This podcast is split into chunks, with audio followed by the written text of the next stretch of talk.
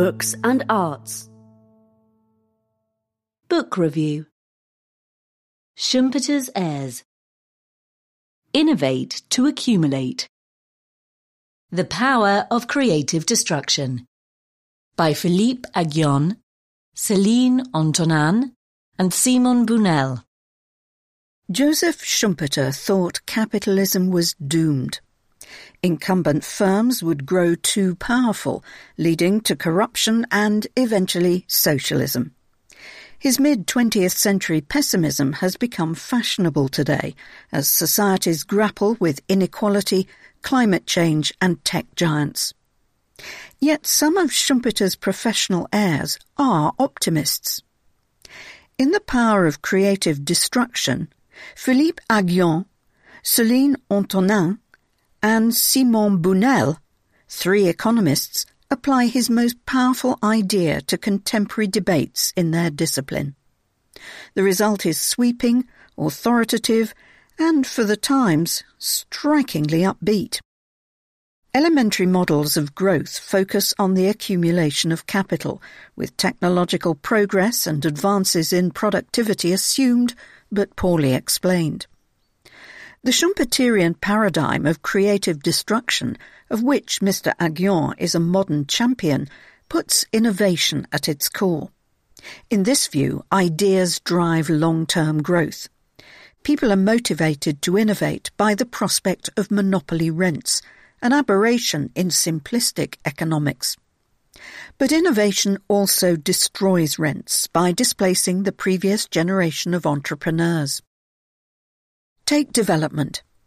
Critics of free markets like to argue that the fast growth of Asian economies such as South Korea in the late 20th century proves the desirability of state intervention, given that these places often sheltered firms from competition and subsidized their exports. The Schumpeterian paradigm emphasizes knowledge. When countries are far from the frontier of innovation, the important thing is to learn how to imitate the best, which the government and businesses might manage arm in arm. But economies must later become innovative themselves. In South Korea, this was achieved fortuitously. In the late 1990s, the Asian financial crisis bankrupted some chaebols, industrial conglomerates, and exposed others to competition in part because of policies imposed as a condition of an IMF bailout. The happy result was an economy that produces ideas. The authors are not market fundamentalists. They emphasize that innovation is self-perpetuating.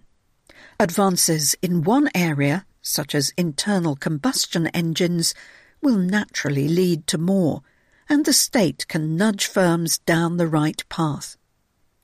To tackle climate change, they recommend subsidies for green innovation alongside taxing carbon emissions.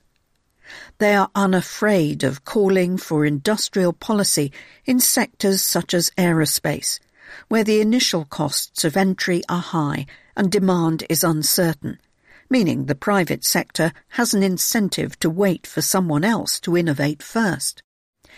It is crucial, they urge, that governments always encourage new entrants rather than impeding them. What about labour markets and inequality? The authors are sceptical about some contemporary doom and gloom. Automation creates more jobs than it eliminates, they reckon.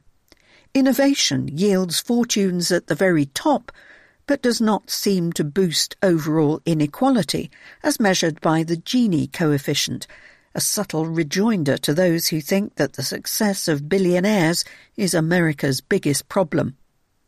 Creative destruction is a force for social mobility. California's elites have higher incomes than Alabama's, but its poorest have more opportunities too. Tax cuts on capital income, like Sweden's in the early 1990s, stimulate innovation and growth. Inequality resulting from lobbying and regulatory capture, however, is cancerous. It brings slower growth and less social mobility. The authors also call for an insurer state to redistribute wealth and protect workers against the vicissitudes of a dynamic economy. And they worry about the runaway success of technology giants stifling ingenuity, arguing that competition regulators should be as concerned with the incentive to produce ideas as with companies' market shares.